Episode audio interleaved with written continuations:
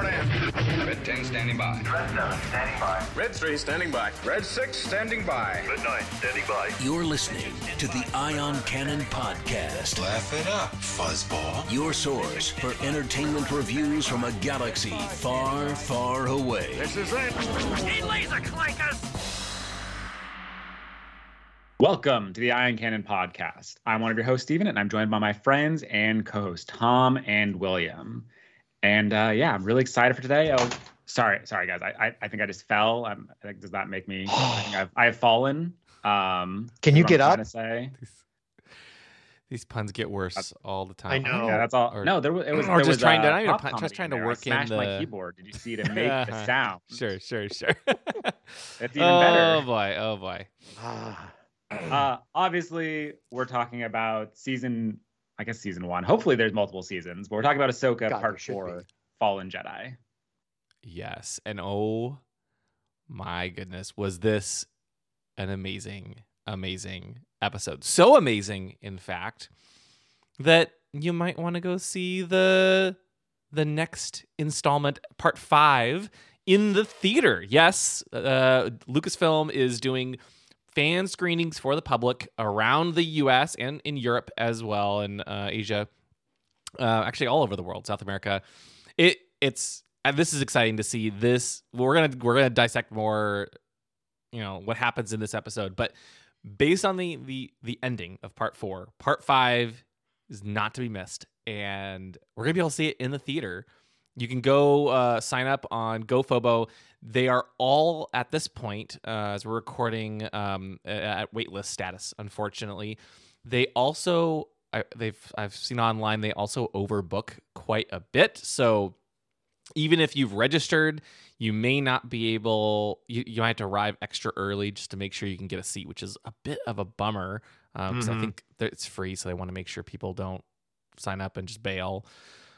But it kind of sucks. Um, I saw online some people will get in line like three to four hours early for early movie screenings, like for Marvel movies. Um, not sure how it'll be for Ahsoka, but regardless, uh, it'll be on Tuesday the twelfth uh, at uh, about 5 p.m. Pacific, but one hour before the episode airs, uh, depending on your region. Um, one episode, one hour before it airs on on Disney Plus. And yeah, they're doing screenings in let's see, Boston, Chicago, Dallas, L.A., New York, Orlando, Philadelphia, San Francisco, Seattle, which that's the one I'll be going to, and Washington D.C. uh, in the U.S., as well as London in the U.K., Bangkok, Thailand, and Sao Paulo, Brazil. So that's that's awesome. I love seeing it. I love seeing Star Wars on the big screen. There's nothing like it. yeah, I, I can't wait. The only downside is it's pretty early for a lot of people, especially if you have to if you have to get in line at you know 5 p.m. for a lot of folks on the on the east. I'm sorry on the on the west coast. mhm. I wish they were doing it like the day before, but you know that's okay. Well, I imagine they they're doing it this way because that way they can avoid the spoilers. And Right. secondly, you're mentioning the 30 to 60 minutes before to line up or three to four hours. I'm not happy at the LA location because there is absolutely no freeway access to get there. It's at the Grove, which happens to be the It's a nice area, happens to be but- Farmers Market. It's yeah. it's a gorgeous area. Don't get me wrong, but it's in an area to where that time of day it's going to be so insane. Madhouse. There's no way I can get from my place of employment to that place in time for that screening yeah at all. it's it's too bad but um look we can't complain right it's still nice that they're doing screenings for fans they're opening it up to the public and you know if these are successful i i hope they do more although i wouldn't be opposed to paying for a ticket so that they can ensure Mhm. that people who say they want to come actually show up and then they can you know fill the house without overbooking and because i just imagine like if you if you book if you you register not knowing that there's so- a bunch of people who already registered before you and you know you show up 30 minutes before and there's there's no way you can get in that Yeah. that would just be such a bummer Yeah. I think they're smart doing it this way because they can get word of mouth out for this episode mm-hmm. that yes, it's only one hour before the episode airs, but think about all the all the hype that's going to happen after the episode airs and the people see it now and then the people see it when it drops they can really start expanding the audience at this point. So it's a really good idea that Mhm. they're pulling this off. Well, and we're gonna get a, uh, I'm sure, a lot more explanations regarding the cliffhanger in this episode at the return of a To- very to say the famous, famous Yeah. character. Um, Yeah. I think without further ado, should, should we get into it? Should we, I think we have to. Tom? What what episode are we Yeah. discussing today? Well, today we're going to be talking about Ahsoka Part 4, titled Fallen Jedi. This was directed by Peter Ramsey, written by Dave Filoni. In the episode, Hera risks her career to help her friends while Ahsoka and Sabine confront enemies. I, I tell you, great episode. I really wish there was just a little bit more. I, I understand the breathing aspect of it. I would like to have seen the episode tightened up just a tad it felt just a, a, a hair slow for me. Oh, But- really? Okay. I I, I thought this was did. this may have been one of my I think favorite episodes of Yeah, the season Yeah. so not- far. I'm not knocking the episode as a whole. I think there's some areas for me I'm watching this going, you know, they could have tightened it up a bit. Um, I'm trying to think of the the the interaction back and forth between Sabine and Ahsoka when they're talking about, you know, are you going to be there? And and Ahsoka's going to, uh, I mean, Sabine's looking for her charges for the blasters and all that stuff. That little section there felt just a, a, a just a tad slow, uh, but the but I'm not knocking the episode, and that's not going to be any part of my rating toward the end Yeah. because it was an outstanding episode, uh, you know, through and through. Yeah, so I guess let, let's get into it. It starts with a little bit quieter, right? And I feel like it's it's it's setting the stage for the rest of the episode, and we see.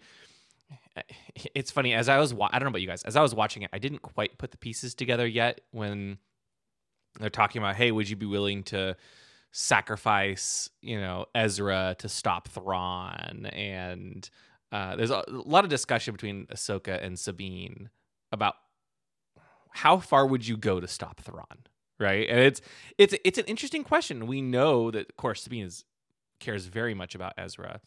Ahsoka, she cares about Ezra, but like she also knows the danger of Thrawn. She has a she looks at the much bigger picture, and so it's a it's a it's a good question, right? How what would Sabine do to stop Thrawn? Would it even would she would she throw away a chance at saving her best friend?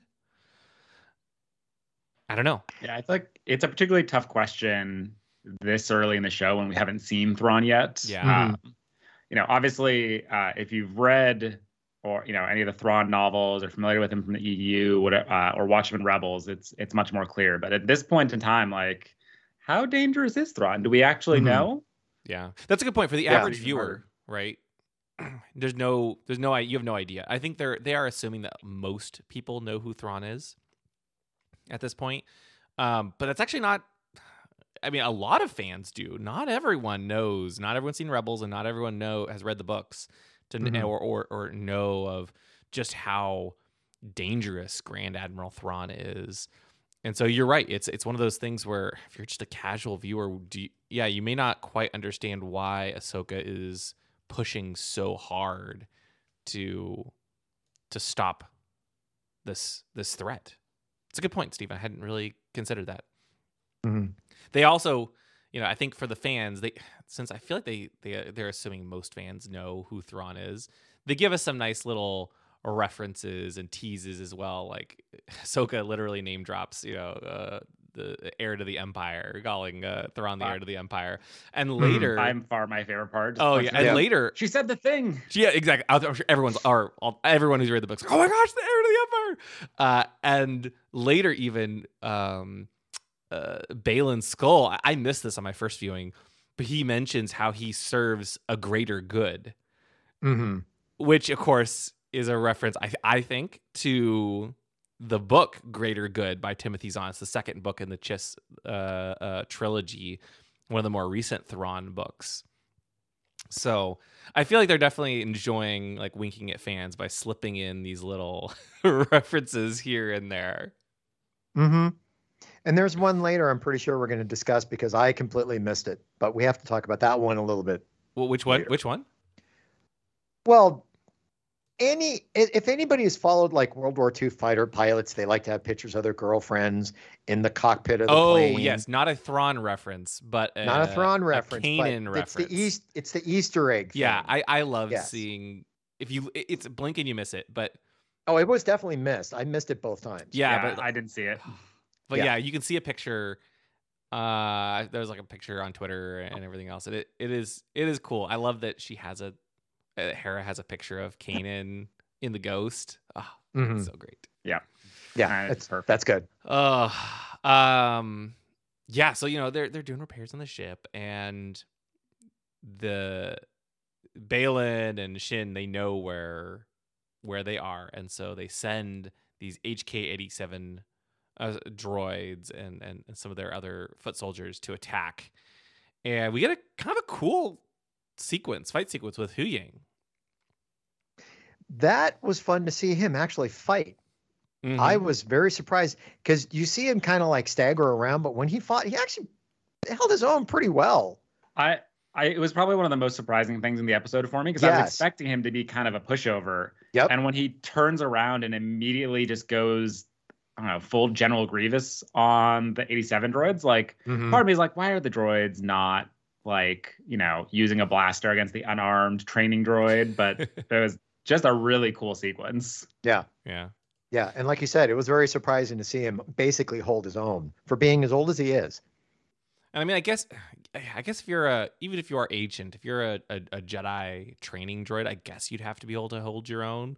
But yeah, he Mhm. normally walks so slowly, a little almost Yep. like, you know, jerky motions that, yeah, yeah, having seeing him in action like that was was surprising, but really cool. I mean, like his his little shoulder arms that come out of his backpack, and yeah, It was it was also kind of funny to have him go, "Help! yeah, exactly. Help!"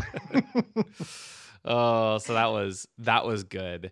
And of course, that leads us into again, I feel like this episode is you know, it, it there's not a a lot happening, but what they do is well done, right? Mhm. Um Ahsoka and Sabine they know they have to stop uh Elsbeth and and the Eye of Sion from from leaving and so they head off to the henge uh, where you know, to, to to stop the the map from being decoded and in the process right Ahsoka ends up dueling uh, Marrok and Sabine duels Shin and we get our the Marrok duel with Ahsoka I really enjoyed it and there's there's the, there's the duel which was cool and then there's the reveal of what Marrok I say probably what rather than who Marrok is something fans have been speculating about since the beginning of the of the show.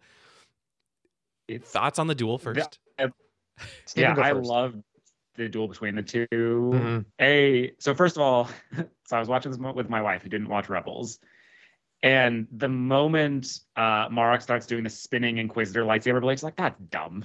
Which is, I think, the reaction we kind of all had when we saw it in Rebels in the first place. Like, it, it is fundamentally just kind of a silly thing, um, and which is yet, fine it's cool. Yeah, yeah. And and I love that that it's it's such a Dave Filoni fight in so many ways. Like it's very reminiscent of like Maul versus Obi Wan, uh, Mhm. where the it's same thing.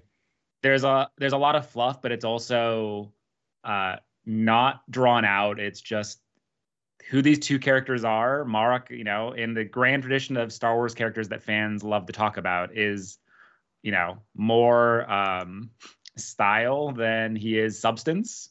Yep. Looks really cool and dies like a chump. Like that is Yep. just exactly how it was always intended to be. I think.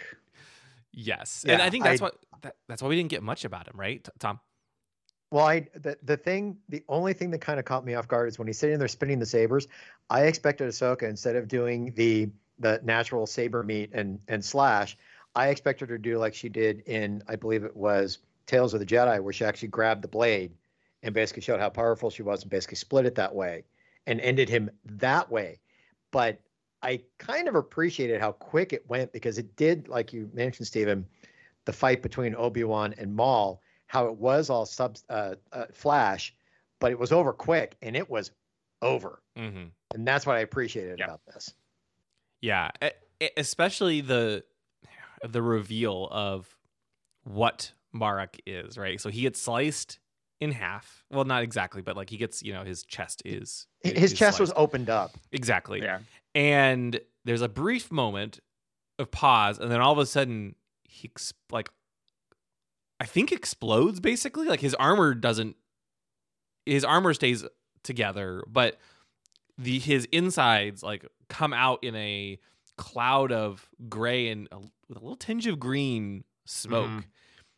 I I didn't know what I was looking at the first time like through. And it took me a moment to realize like, oh, like no, that that was just him dissipating for lack of Yeah. a better word. And you know where we've seen that before? Remind me because I'm I'm I'm at a loss. The the reanimated corpses that the of the Night Sisters in Night the Clone Wars. That's right. Remember when they had like I was like the, almost like the zombie episode Mm-hmm. where uh the the the dead Night Sisters would be re- were reanimated to fight off the separatist invasion Yep. of Dathomir. So I- I'm pretty sure that means that Lady Elsbeth basically took because we know Marrok, according to the Star Wars.com episode guide, what is a former Inquisitor, and all the Inquisitors at this point are supposedly dead. Uh, it I- sure sounds now we know like why former. exactly. I think he was he was a dead Inquisitor that Elsbeth like brought back to life, reanimated, and had serve her like really cool concept. Mm-hmm.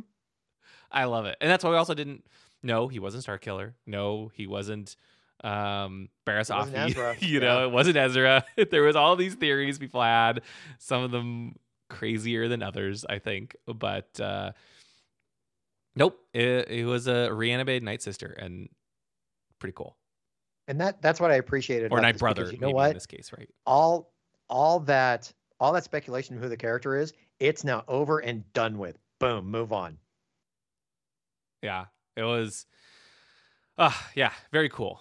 Um, unexpected, but again, I, I love how it's subtle, right? It the, the the Night Sister magic. It's like the subtle green. Or Lady Elsbeth. We didn't. Uh, I think I told the story earlier, right? Uh, at the at the premiere screening, I was talking to someone at, at Lucasfilm, and she's like, "You you didn't know that, that Lady Elsbeth was a was a Night Sister in The Mandalorian?" I was like, "No, definitely not. I had no idea." And I think the same is true here, where of course it makes complete sense now, but yeah, had, that was the last thing I was going I would have guessed. Really cool. Mm-hmm. Thoughts on the Sabine Shin duel? That was Okay. another Well, I- one. Stephen. My first concern is I don't know that Sabine's strategic thinking is all there sometimes. Mhm. Like watching her chase off with the blasters at, after the, the lightsaber wielding villain maybe doesn't seem like the best idea. Like I feel like you're not supposed to chase the person with the lightsaber, but maybe that's just me. Well, but my my biggest issue with the fight, you go back to Star Wars Rebels and you go back to the training that Kanan did with Sabine. And I believe Kanan basically was sitting there trying to explain to her, fight dirty. Okay. You are a Mandalorian. You've got to combine the two techniques of basically handling the dark saber and your Mandalorian training. And I'm watching this fight going, she was relying on the lightsaber the whole time. She was never really relying on being the Mandalorian, where she would use the flamethrower from the wrist. She would use the uh, grappling hook. She would use everything in her her Mandalorian arsenal on top of the saber. But that only happened at the end, which I really found funny when she threw her hand up, and you saw Shin turn the head just like, and then she comes back saying, "Oh, you don't have this," and then all of a sudden, here come the the the rockets from the wrist.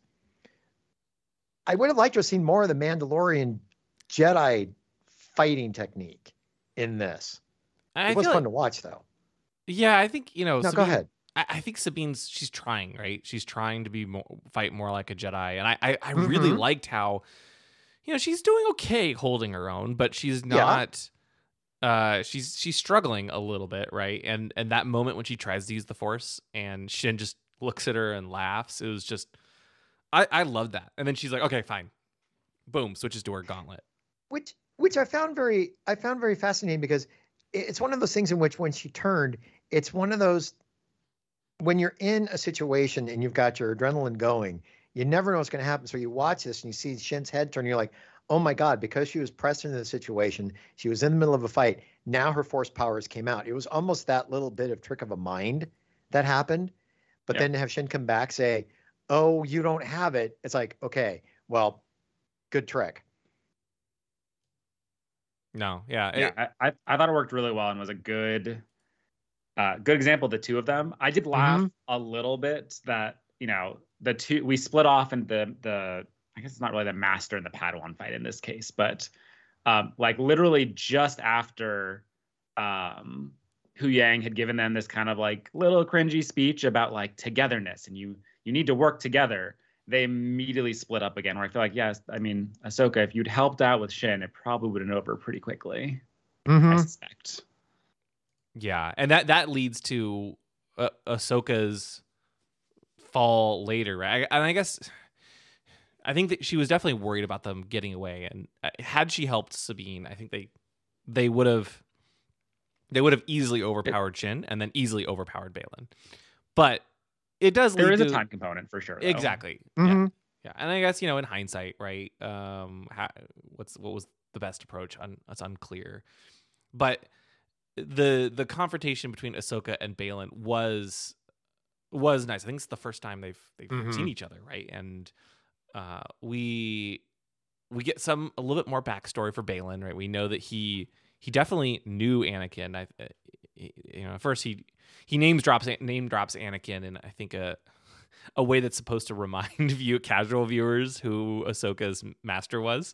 Um, and uh, you know, he I, I like how at first it's like, oh, you almost think, oh, he he and Anakin like were close, right? Oh, he, he never mentioned you, and then we just find out, oh yeah, no, he, everyone knew of does seem to know that Anakin is Darth Vader though, which Yeah, he does. in this uh, version of the experience, like the universe, is not common knowledge. right? Yeah, um, right. So that I'm. I mean, I, I've said it before. Like Baylan continues to probably be one of my favorite characters on the show, and this just continues to add to that because I am so curious. You know, where where is this coming from? How do how do Yeah, we how know does he so much about this person? Yeah. Yeah, I yeah he I agree. He's one of my favorite characters on the show. He brings so much gravitas to the role Mhm. and so much history. Like I want to learn more about his his character.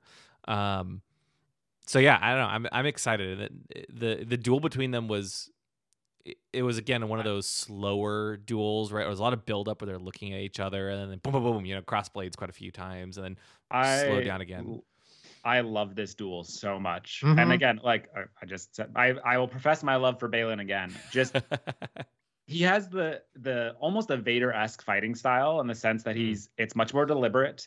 He's got that kind of like very high guard, um, and these just big heavy swings that just you can feel the force, not the, the literal force, but Well- well the physics force. You, Right. You know what I mean? You Yeah, can yeah. feel the force of his blows as he's you know as they're fighting, and it was just just fantastic. I, Mhm. This was probably my favorite sequence in the entire show.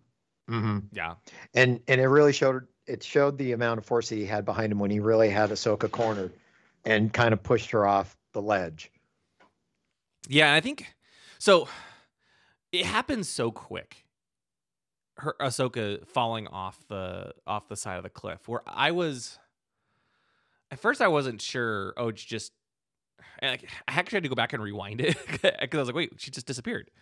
Um. Instantly, I, I there was no thought question in my mind that she's alive. Of course. Um, and I just thought, oh, maybe she's hanging on to the side of the cliff or or or what. It, it I guess it looks like Sabine's entrance because she first uh, Shin shows up and you could see the look on Ahsoka's face where she's like, "Oh my gosh, did did Sabine did she die?" And then Sabine follows shortly thereafter. Um, I I, I that's I assume that that distracted her, and uh, and that's why she ultimately Baylan was able to get the upper hand. What what do you think, Stephen? That was that was about my impression as well. Um, like I said, it's a little a little tough to read, I think, but it you definitely can tell that Ahsoka is worried about Sabine, and I Mhm. I think that ends up proving her undoing here. Is my at least my take. Yeah. No, I I agree with that because you could tell when Shin came back without Ahso- without Sabine or however you want to put it, there was that look of worry on Ahsoka's face, like, oh my God, she lost Sabine. And then it did feel like it was the distraction when Sabine did show up. So, A- Ahsoka Yeah. even uses the force to like slam Shin into the wall when she oh, uh, when That she hurt. thinks that maybe she killed Sabine. It, it's, it's it's a it's a very interesting moment uh, for for her as a character. Like, do you think she was she starting to tap into the dark side there, or or her anger at least, or I don't know. My, I guess I could see maybe some gray Jedi being involved, but it's yeah, it's it's tough to tell. Yeah. So Ahsoka, she disappears off the side of the cliff, and we don't see any of her until the very end of the episode, which we will discuss in a few moments because that is the most interesting, biggest shock, most shocker, the biggest shocker of the episode. But first, we get this really cool sequence in which Baylan basically preys on Sabine's fears and gets her to give him the map. Were you guys surprised by this, or what did you what did you what did you expect Sabine was going to do?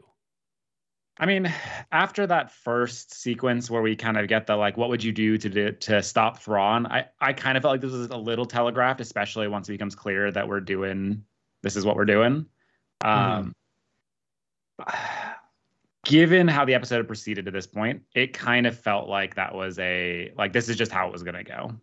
yeah. There there was no there was n- there Sabine is gonna board the ship and maybe not join them, but but be there. Like I just it, it Yeah, I- felt inevitable from the moment And- Baylan made the offer.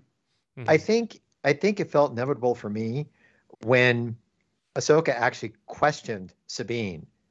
You know, "Uh, can you do the right thing? It almost seemed it was inevitable that even at that point, Ahsoka knew that it was going to turn out the way it was.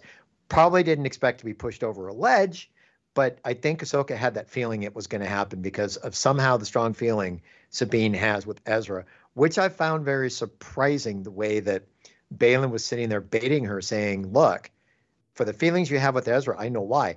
You've lost your whole family. So that means all the family we saw within Rebels that she was able to unite behind the dark saber, her whole family now is gone. So all she has left is Ezra. So it seemed like it was going to be inevitable that was going to happen. Yeah. The uh, I I again credit to uh it- th- that's the sequence was was just so good. Credit, credit to Ray, the late Ray Stevenson, uh, for his portrayal of Baylan. Because Mhm. While yes, it seemed inevitable, it I could see how uh, Sabine made the choices that she did and how she arrived at at that Yeah, yeah. you know? So it's And- very well written very well uh acted by Baylan where you know he's preying on her fears of never seeing Ezra again and never um you know uh, how her like her her family has died which also I think that's news right? We didn't I I think I I, didn't guess think we knew that either. I guess we could you probably could have inferred Yeah. right? That because most of the Jedi or most of the Mandalorians died during the Great Purge, but I think it's the first time we've learned that Sabine's family is indeed dead, right? Yeah, that that's what surprised me about the whole thing because, like I mentioned, last time we saw them, they were all in Rebels, basically uniting behind her, and now they're all dead. Yeah, Yeah, I I did want to just again touch on, like I said, William Ray uh, Ray Stevenson does an amazing job here, and I I love the sincerity he adds in his voice, and I love how he demonstrates it a moment later. You know, like as soon as they agree. Uh, and Sabine gives him the map. Shin immediately goes and starts like choking her and tries to Oh, kill yeah. her. And Baylan has none of it. like, no, no, no, I just made a deal. That's how this works. And I that uh I don't know, just the way he the the gravitas and the just everything. I sorry, I just really love what Ray Steven does here. yeah, yes. Uh, plus one, plus a thousand, and Oh yeah, agreed. yeah, I you know they he, they do they do put her in binders, so she is you know handcuffed, but it it it answers the question we were wondering of how are they going to get to the other galaxy. Is Sabine? Are they going to sneak aboard? Are they going to be taken prisoner? Or are they going to follow in some other ship?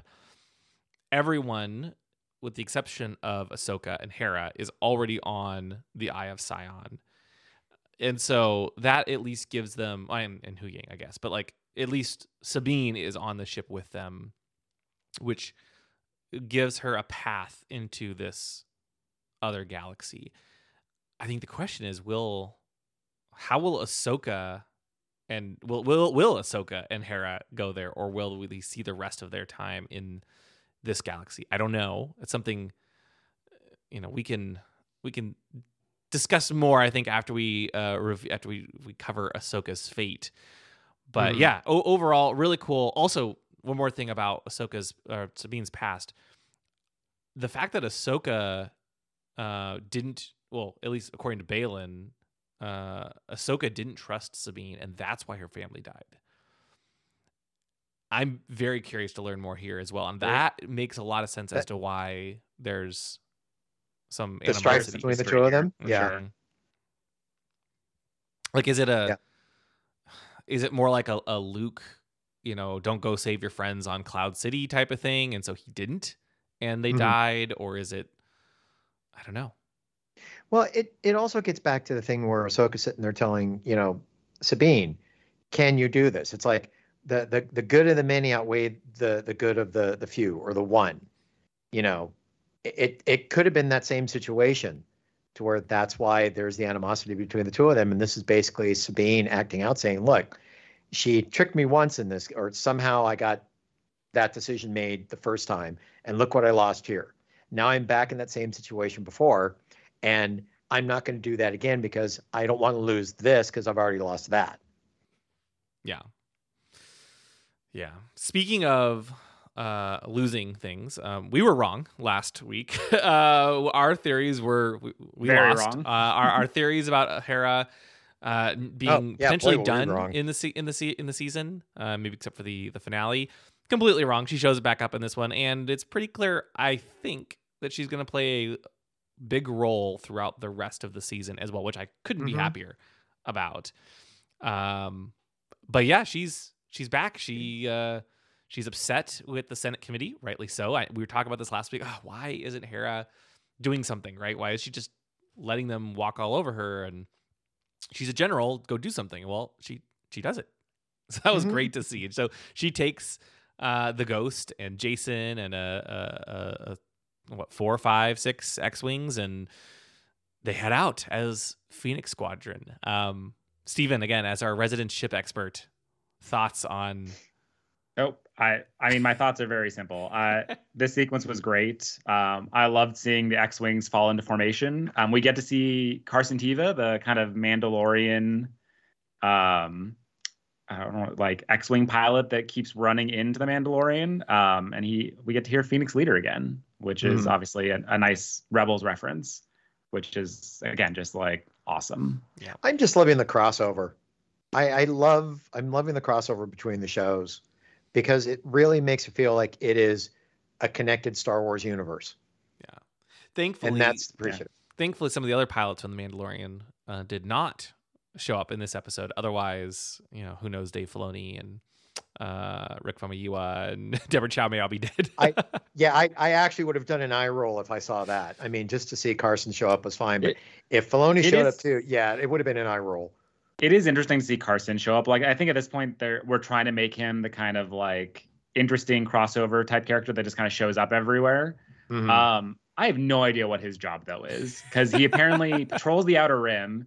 He is based out of uh, whatever planet Zeb was on that we see briefly at the end of the Mandalorian, and he also apparently serves in what seems to be the main Republic fleet with Hera. Like, Yeah, it's it's not super clear. Also, where's Zeb? Like, wh- why? Hera is on a mission to go save, Ez- help Sabine save Ezra. Where the heck is Zeb? Like, he is in the back yeah. room. He's he's very busy. Um, it's definitely not budget related. yeah, yeah, No, was sadly, I think you're right. Budget It's- related. he'll probably show up at the very end for a, a you know a family uh, uh, reunion. You Mhm. know, but yeah, I th- yeah, it's it's a bit of a bummer since we know he and Carson Teva talk right. They did in Mandalorian. Hmm which means presumably Zeb is in the same squadron or at least the same base as Carson Teva. My assumption is that Carson Teva has been reassigned, potentially after helping or being involved with the uh, events in Mandalore on Mandalore. Yeah. Like that. I guess Like that would make someone sense. in the New Republic. I mean, we know the New Republic is a fantastic bureaucracy, so I feel like they're like, oh, you did good for the galaxy? No, sir. You will get fleet duty, and you're gonna like it. Yes. hmm And that's why you're going to end up going with Hera on another mission that basically we could end up busting you down further and put you somewhere else later. I, I did like though they all they all went rogue, right? And she says, "Once a rebel, always a rebel," uh, in Mhm. a nod to you know Star Wars Rebels, and yeah, it's it's nice to see them all together. Even even Jacen gets to pull the lever and engage the hyperdrive, which is which is nice. Mhm. and also the ghost right we've seen the phantom earlier in the show but now we get to see the ghost uh for the first time and like the shots of of hera and and, and jacen in, in the ghost with chopper in the back just look exactly like they came out of rebels and i just love that Yeah, It I- is so nice getting all three of them is just awesome. And I love the ghost, and it looks.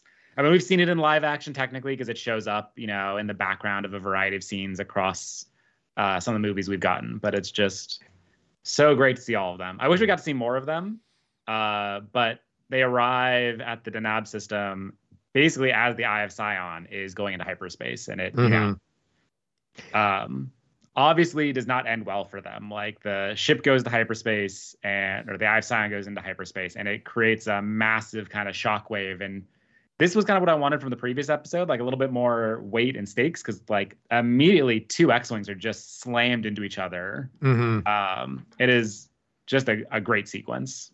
There was one thing, and I understand why it wouldn't have worked. There was one thing I was kind of expecting when the Eye of Sion jumped into hyperspace. I wanted to see it pull one of the ships with it, and somehow just be stuck in there. That way, it wasn't just, you know, That's a horrible fate, Tom. it's it's a horrible fate. But also, I look at it from this point of view. It it that all that ship was also taken to the other galaxy as like, oops, it was a mistake. You shouldn't have been here anyway. You know, it's Eh, almost like yeah, it, would've been it interesting, wouldn't have happened. yeah, Yeah. I, either way I, You see yeah, what I'm getting at? That would have been interesting. either way, it was really cool. We haven't seen ships yeah. jump into hyperspace through other ships before, and just the havoc it wrecks on everyone. And even you know when Sabine's face when she sees the ghost there, and and Hera, and all of a sudden she knows it's gonna jump right through them. It was really cool, really well Yeah. done. Um, yeah, I I like the whole thing. Some poor poor X wings die. Um, Teva he, he survives thankfully, as Mhm. does Hera and Jacen and we don't really know what happens next, right? Like, are, are they they're they're still on planet with Hu Yang, and Ahsoka is somewhere, um, and like, are they? Presumably, they're going to be there, and they can they can help rescue Hu Huyang and Ahsoka and stuff. Um, Well, will- do you think now- they'll do you think they'll actually make it to the other galaxy though? That's a good question, I'm- but no, Stephen, Sorry. go ahead. I was like, I'm skeptical, but I'm I'm having flashbacks to last episode. We're like, oh no, Hera's totally not going to show up again. And like, I think this is the end of her story. And I feel that way again at the end of this one, where it's like, I mean, I think Ahsoka is going to arrive at the World Between Worlds, or sorry, arrive somewhere based on the World Between Worlds, which we'll cover in a moment.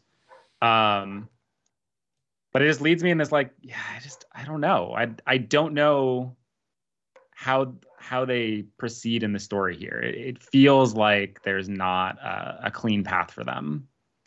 And Oh, what do I know? but but then and then I'm going to ask, how do you or why do you think that Hera's going to be the one that's going to rescue Ahsoka? Well, not not I- Ahsoka's it. I- well, because when wait a minute, Ahsoka's in the war, uh, world between worlds. So I mean, just pick her up off point, the planet. I'm not yeah. saying act- actually take her out of the world between worlds. yeah, I mean it's it's this whole Stephen. I think you summarized it correctly. It's going to be fascinating to see where they're going to go from here in this next episode, because yes, you have a young Anakin Skywalker in there, which was great to see. But the fascinating thing about that whole interaction between the two of them was when the episode ended, you got to hear a part of Vader's theme. It didn't fully play, but there was a part of it there that it's like it's more foreboding Right. So what does that mean for Well, the Anakin Skywalker she met within that world between worlds? Okay, wow, Tom, there's a lot to unpa- unpack there. So, uh, well, I'm sorry, I can throw it out there, but Okay, but, so but let's- look at it from that point of view. I mean, so yes, Ahsoka.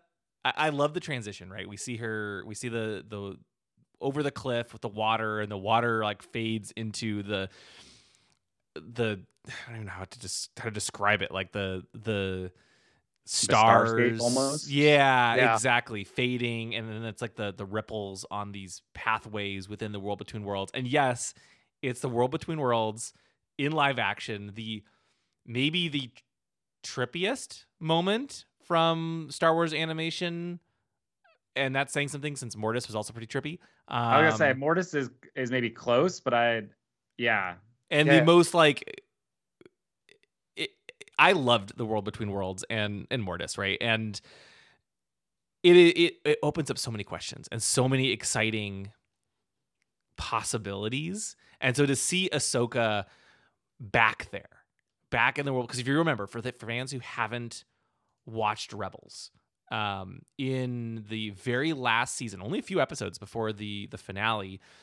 Um, well, actually, taking a step back real quick, in the season two finale, Ahsoka duels with Vader on um on Malachor, and there she she saves Ezra and pushes him out, and the temple explodes, and we think she's dead, or is she dead? We don't know, right? And there's a a, a little tease that maybe she's alive, but we don't really know. Fast forward to you know season and a half, end of season four, almost full two seasons later, and Ezra and Sabine uh, actually was part of this as well, but Ezra's the one who goes inside.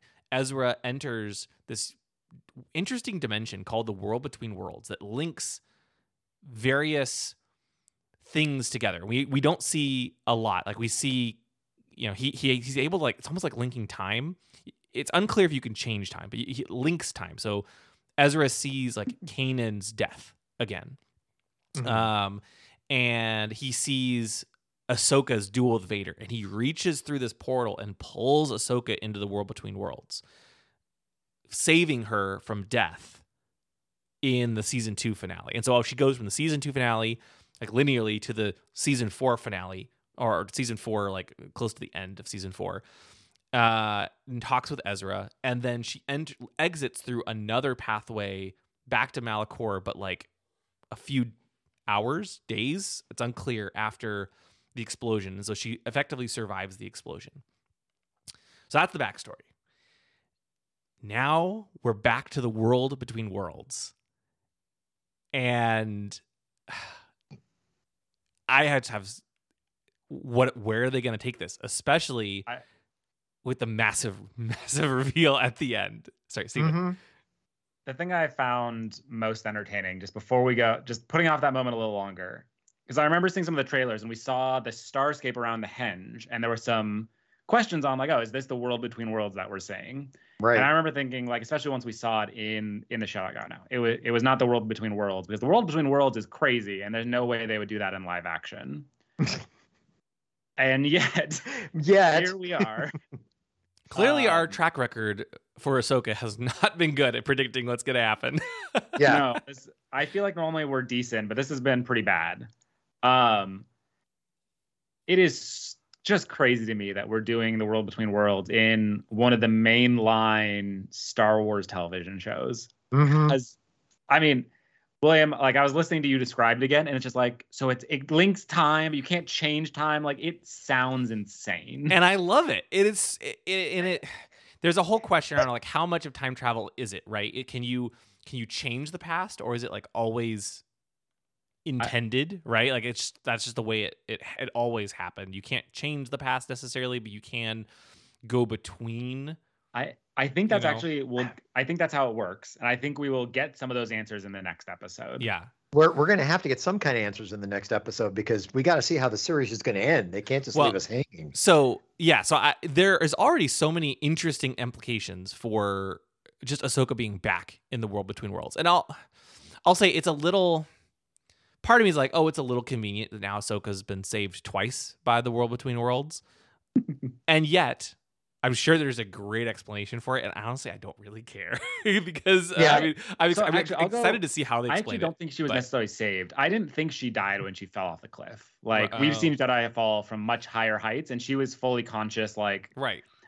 Mhm. my take is, like, sure, she might have been temporarily knocked out, or you know, whatever it might be. I don't think it it impacted in any way. I don't think that was the Hmm. the point of this world, this particular experience.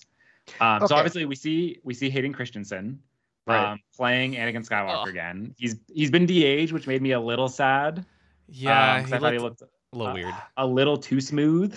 Uh, but but Uh, it's a, it's a world between worlds. You can you can you can work with it for me. I have But- no problem with it. But seeing Hayden Christensen in the flesh, in Uh-huh. live action, facing Ahsoka, Right. and then saying hello Snips, like oh, Yeah. oh my gosh, like I think that's everything every Clone Wars fan has ever dreamed of.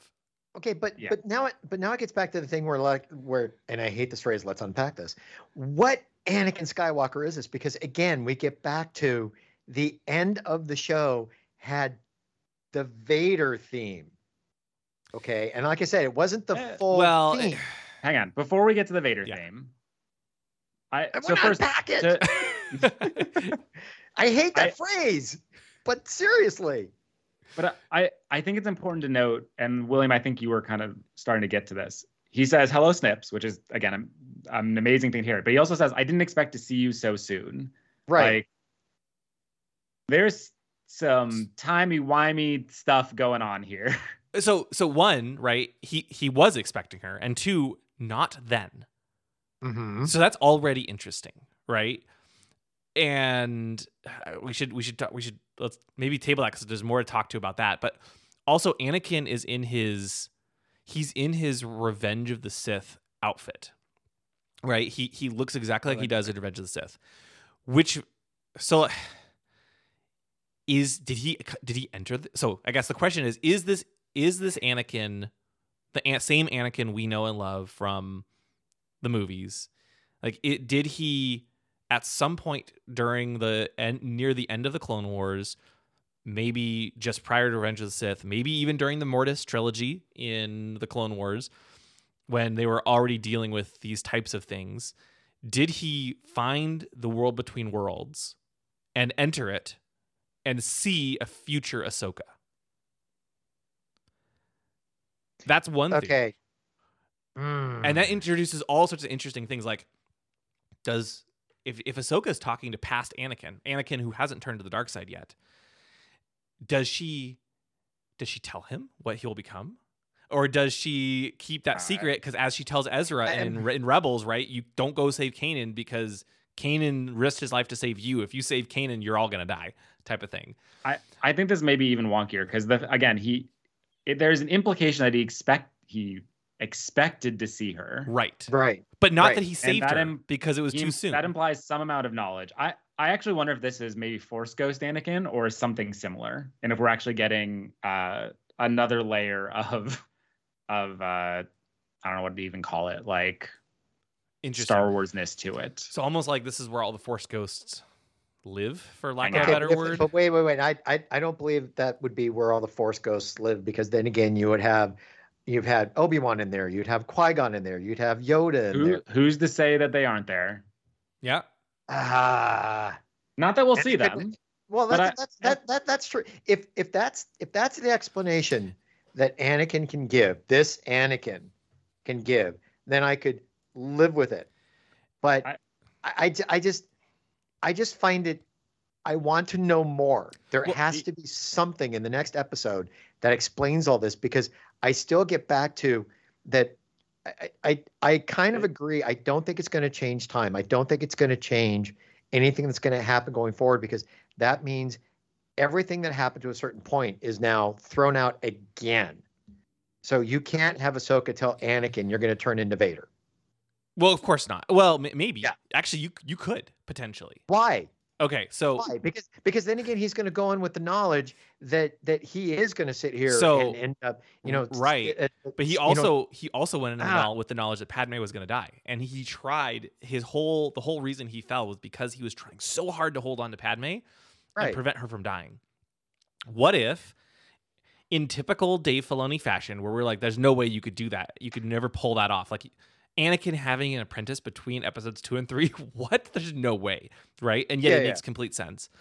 Right. Maybe this is one of those things where it's like, no, he he fell not just because he was trying to save Padme, but also because and this is this is out there. I'm not saying this is I, I I'm advocating for this, but that um, you know, he maybe he has some indication of what he will do or what and not the details, but he's trying so hard to avoid it that he ends up doing the very thing he was trying to avoid. He's holding on so strongly to Padme, holding on so strongly to being a Jedi and being good. And maybe he doesn't know all the details, right? But he he ultimately goes down the path that he didn't want to go down. Well, I think okay, it could add another layer of tragedy. I tragedy. think you're stretching. I, I I- do think I'm stretching. okay. I- yeah. I, I, I, I, th- I think stretching. I'm going to throw one more thing on top of that, because it could be the guilt, and he tried so hard to still be a Jedi, to not lose Padme, but also realize to a certain extent he also lost Ahsoka too. So Right. that could be three things piled on top of him that he tried hard not to lose. Right. Exactly. But you know, I, the, but that's just one option. But the Force Ghost theory is another interesting option, right? Where because if you'll remember, actually, in in um, the World Between Worlds, when Ezra first enters the World Between Worlds, we hear characters from across time Yep. speaking, right? We heard uh, here. Here's like the list. I, I looked it up from our, our old show notes from years ago, right? Um, Yoda saying starts off by saying, "Truly wonderful, the mind of a child is," followed by Obi Wan asking, "What is this place?" Qui Gon saying, "A conduit through which the entire force of the universe flows." Okay, that's interesting because now it's it's not just clips of previous dialogue. This is like Qui Gon explaining. It sounds like what, in some ways, the world between worlds is. And then, of course, we get the line from Yoda talking about how, you know, luminous beings are we not this crude matter. Ahsoka, just when you think you understand the Force, you find out how little you actually know. That's from, I think, the Clone Wars. Um, Yoda, you know, again, some some other quotes around like training yourself to let go of everything, fear to lose, et cetera, et cetera, et cetera. You know, we hear Kanan, Obi Wan, Yoda, Maz Kanata, Jyn Erso, Kylo Ren, Rey, uh, the father from the Mortis arc. Uh, I think Shmi, maybe um, the daughter from the Mortis arc. Leia briefly. Um, you know, so some of them, some of them are direct quotes from the movies, but others are. I mean, I guess the the conduit okay. from which the entire force of the universe flows. I think that is a direct line from the Mortis arc, but the point is maybe maybe the force ghosts do reside or i don't know I- But okay, but I- but here, it, it, sorry, Stephen, but but here's the thing: were they really Force ghosts, or is each one of those portals just a portal in that time? that's why i originally And your thought it action- yeah. yeah. So, I, I that, that that's why I'm like when I look within this world between worlds, until it's explained, I can't really believe they're Force ghosts in there because I I I, I just don't see Qui Gon and Yoda actually in there. They're not manifesting themselves. So anyway, Stephen, go ahead. I'm sorry to cut you off. No, I I think we will find that this is intricately related to the Force Ghost, and I don't think this is Anakin entering the world between worlds. I think this might be Force Ghost Anakin appearing to Ahsoka as she last remembers him, Mm. Which is pre Vader. Um, And that would be on the bridge, or that would be in in the troop area right before she yeah, I mean, off to just in terms right. like that's why he's in his Re- Revenge of the Sith clothing. Is Right. basically Right. what I'm saying. yeah That is my my expectation, and I think we know that the world between worlds also has some amount of tiny type stuff. I don't think we're gonna see any kind of like genuine changing of the canon or time travel or things like that. Just linking between between two different times, like we saw with Ezra. Mhm. Uh, the, it was always intended to happen that way. That's why we didn't see Vader kill Ahsoka in the end of season two. It closes off because it always ended. Mm-hmm. You can't with really Ezra change pulling it. her through. it just is Right. what it is yeah yeah, it is what yeah. it is. exactly. And I, I think that's what we'll see here. My expectation, A, we're gonna have growing growth moments for Ahsoka. Like one of the things we talked about in the previous couple of episodes is how stoic Ahsoka's been. And I do see her starting to lighten up in some of these episodes. Like it is very much, I think, going the direction we had hoped it would go. Um and I I think we're gonna see more of that. Like this is the reckoning that was always meant to happen, but we've never really gotten to see. Like we got a little bit of it in Rebels, and I think this will be the rest of it, where Ahsoka is able to talk to Anakin in terms of his Force Ghost and come to terms with what has happened and become potentially the master that Sabine actually needs. Mhm. Mhm. Yeah, I, I I agree with you, Stephen. I think I do. The more we talk about it, the more I think that that is probably the direction they will take. I, I think it could be really interesting if it is the Anakin from Clone Wars and, and maybe even Ahsoka can't tell him for some reason. It's possible she does. It's also possible she doesn't tell him because she knows she can't change things, and that causes even more pain for her because she knows what's going to happen and she can't tell her master. Um, but I I think, or maybe she tries and it doesn't work for some reason because you can't rewrite history. Um, but I you know I think the Force Ghost one is a very interesting theory and maybe the direction they're going. There's also another th- theory I had, and this is a little more out there again, but do you, if you remember in Rebels, there was one other character that tries to enter the world between worlds.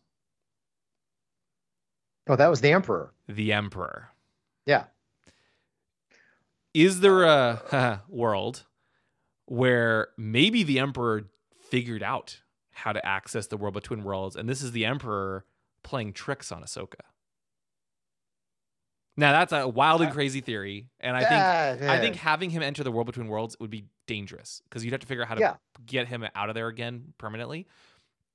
So I don't think that's the direction they're going, but I don't know. that I, I I would not like to see them go that way with it. I think at this point in the Star Wars universe, until the Emperor reappears in episodes what seven, eight, nine, he can't be there. I think at this point, to get away from that, they have to concentrate more on Thrawn and the rebuilding of the Empire and how the First Order came around.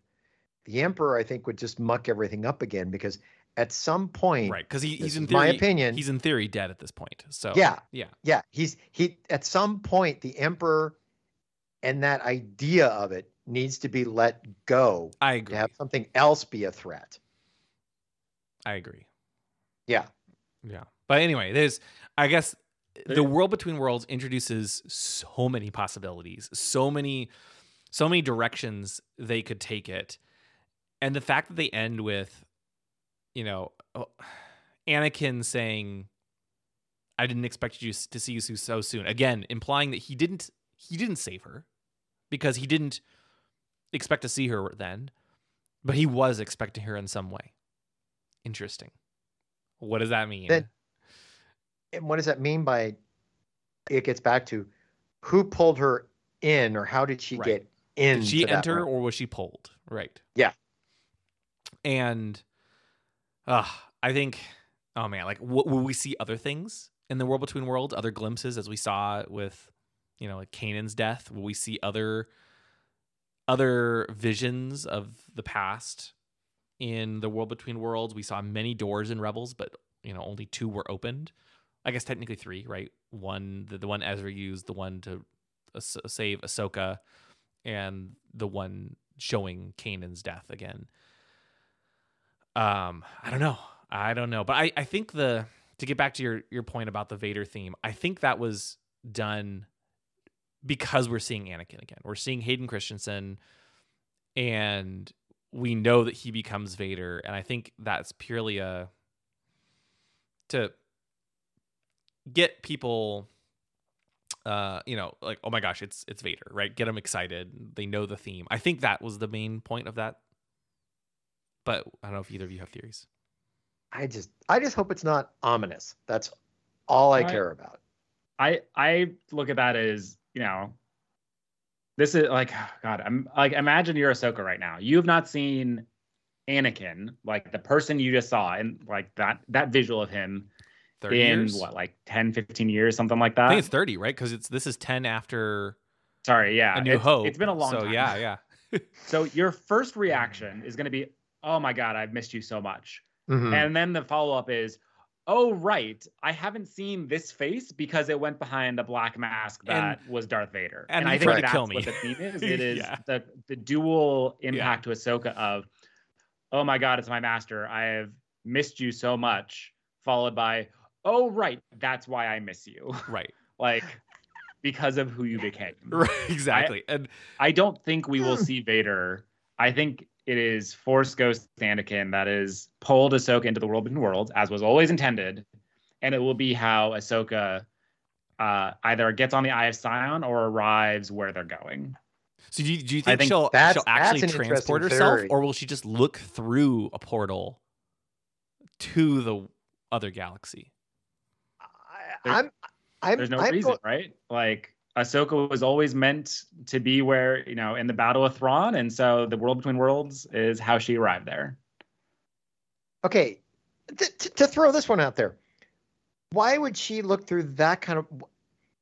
If we if we think Hera's going to be here the rest of the, the series, why not have her get back on the ship with Hera from the world between worlds, or you want to do it? Okay, and then Thrawn ends up coming back on the Eye of Sion with whatever fleet he has back there in, in this other galaxy. That's how he gets back. I I think at this point, what I'd like to see is let let's separate the two stories. Let's have Ahsoka stay in this gal- galaxy without any way to get to the further galaxy, and let Sabine and Baylan and everybody on that galaxy get everything together with Thrawn, and then come back instead of the- having I, Ahsoka jump forward. I yeah, think you're right, Tom. That's where I think they're gonna go. yeah, and Oh, I and don't it's think it's so. Well, but but also I, I think what what better way to have an alarm raised that S is going to hit the fan if Ahsoka can get there with with Hera to try and convince the you know Republic that's basically sitting on their butts that a war is coming. That's how I see yeah it. the the thing i the issue i have and you're you're making an assumption on two things one that I- Thrawn has always. a fleet which i don't think is the case and two this whole like a war is coming thing we've there's actually no in uh universe proof for lack You've of a a- better word that a anything like that is actually coming down the line You've got a point. You do you actually do have a point. But then again, who's to say that isn't Thrawn who comes back and basically starts the organization of the First Order?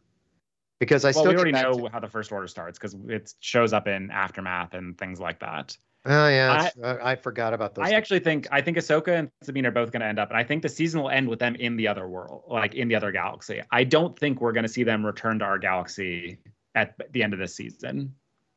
Like I, hmm. we, I kind of talked about my theory about that a couple episodes ago, but I, for Thrawn to return, I mean, maybe they return at the very end if it, it's going to happen, but like, I think Ahsoka has to be there because the season ends with Thrawn, either them stuck in the other galaxy with Thrawn or Thrawn arriving back in this galaxy. And I don't think you can sideline Ahsoka on this side. Like all the all No, the you can't. characters that matter are there.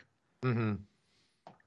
And I It think seems like the the challenge is like, at this what do you do with point Hera? in place for what's going to happen next. Right. And I guess the other challenge is what do you do with Hera? If, if Ahsoka stays within the world between worlds, the one qu- issue question I have, right? Does Hera, she has to have, does she get stuck? There- I, I think she's going to remain in the series after after we we we were wrong last week, uh, and so yeah, I think she she needs to, I think reunite with Ahsoka at some point. hmm All three of them know. at some point are going to have to reunite.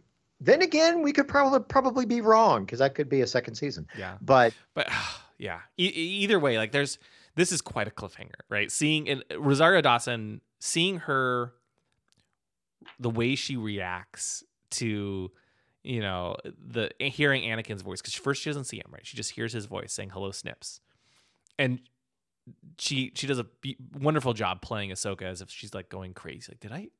There's no no. Did I hear that voice? Nah. And then I didn't expect to see you so soon. And the camera pans as she turns around, and there is Anakin theoretically in the flesh. And oh, it's so well done. And and that's where it ends. Like there's I, I hope next week we'll get a lot more answers. But my goodness, this is there were rumors that Hayden Christensen might show up in this series. But still seeing him and, and and the way in which he showed up was just it's so far it's perfect. I, I I love it. It is so good. Seeing the world between worlds, seeing you know all the potential interesting storylines they this could lead to, uh, or the interesting drama for Ahsoka to deal with. It is it is very exciting, and ah, oh, it's a great it's a great ending. Yeah, really. Yeah, it's got And- everybody and on their seats. obviously why they're going to do screenings, right? Because you're going to see Hayden Christensen back as Anakin Skywalker again. Now, yes, we did see him in Kenobi, so I think that lessens a little bit of the surprise. Um, but I don't care. Like, I'm so glad Hayden Christensen, Hayden Christensen has been coming back for not just one but two different Star Wars TV series, and to reunite with Obi Wan and now with Ahsoka, and to see Ahsoka and Anakin in live action for the first time is just such a such a joy. Absolutely. Yeah, I'm. I I hope we get a good amount of time with them in the next episode. I feel like we will. I hope we do at least. I I suspect so. Yeah.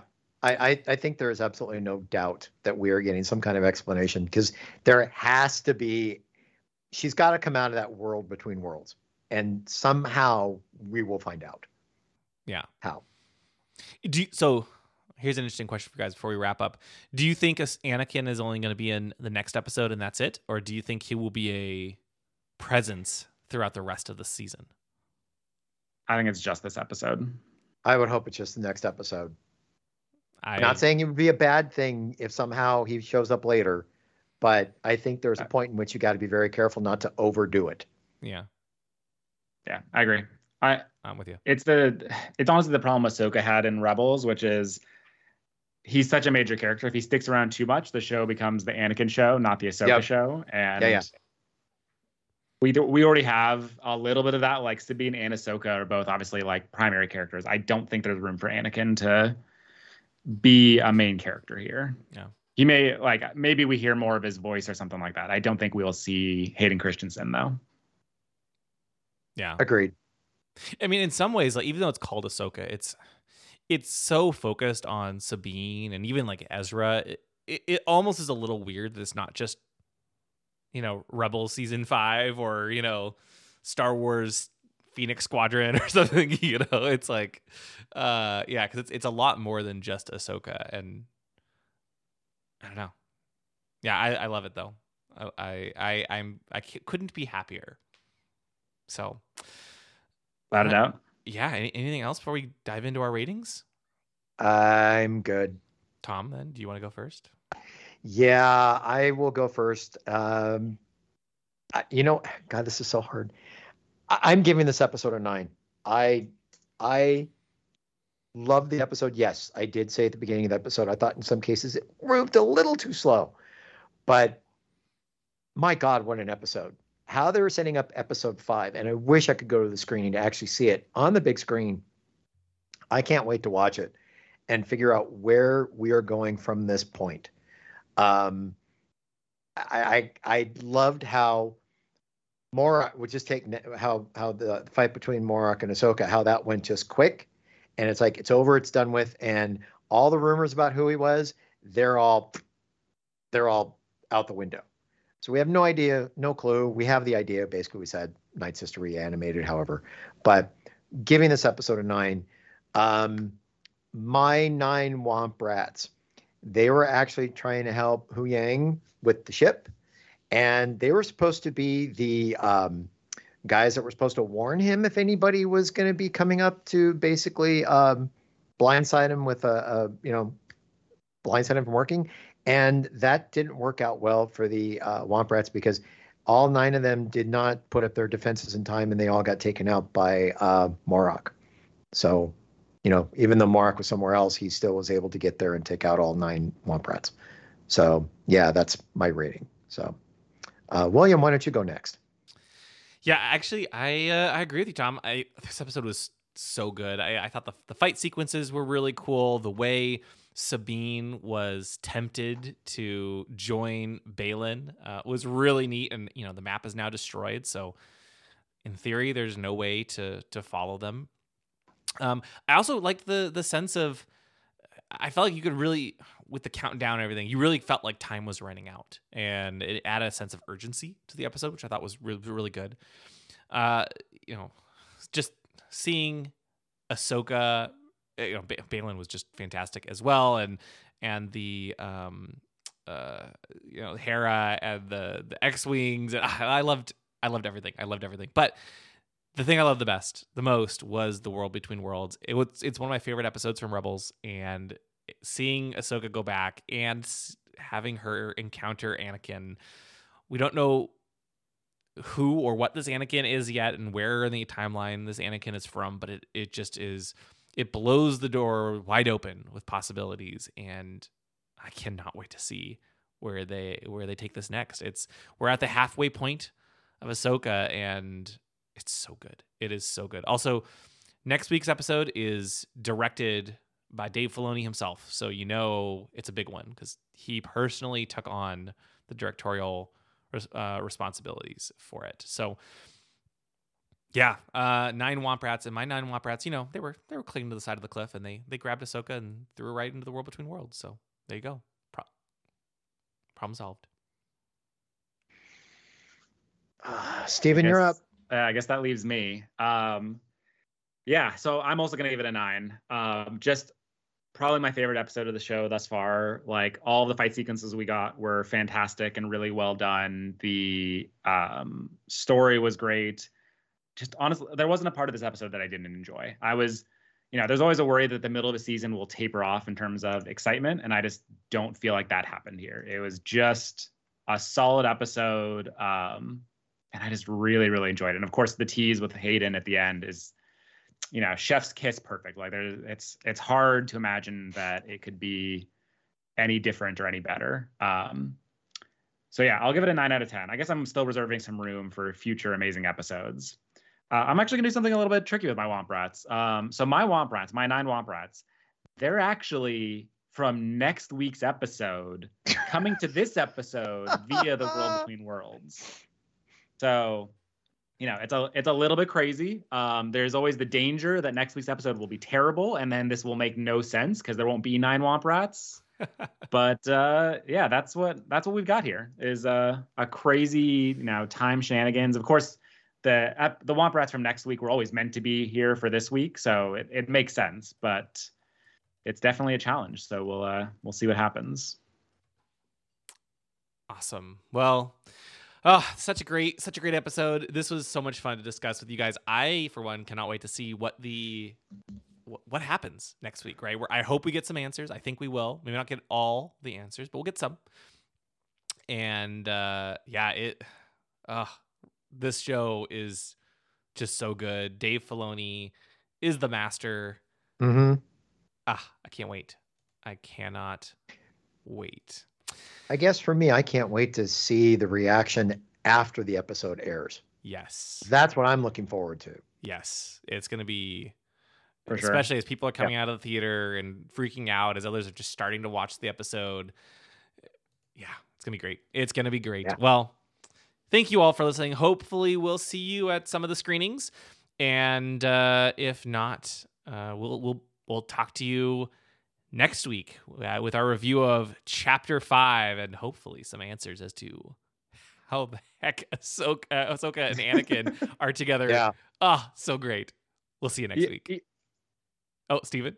I was gonna say, Yeah, I, go ahead. my biggest worry though is like with the world between worlds last time. I think we may be a little crazy expecting answers out of Dave Filoni. well, he he didn't Well, give I- answers, but he he gives he gives answers while introducing more questions, right? And I think that's the way you Fair. that's the way you should do it. If you're gonna, if you, you can't you have to give answers at some point, but you don't want to explain everything. And I think that's what he's gonna do. Fair enough. Guess we'll We'll find see. out. We'll find Yeah. out. We'll see you guys next week. Thank you all for listening, and we'll see you in the world between worlds. Thank you for listening to the Ion Cannon Podcast, your source for entertainment reviews from a galaxy far, far away. For over a decade, Ion Cannon has covered every corner of the saga, from the films and animated series like The Clone Wars and Rebels, to books, comics, games, and more. If you like what you hear, please rate us in your favorite podcast client. Your review will help this show grow within the Star Wars community. We can be found at our website, ioncannoncast.com, and you can follow us through Facebook and Twitter. To email us, you can do so at contact at ioncannoncast.com. The Ion Cannon podcast is not associated with Lucasfilm, Walt Disney Company, or any and all of their respective trademarks or copyright holders. Any opinion expressed on the show are that of the hosts. This podcast is a production by fans for fans and is copyright 2018.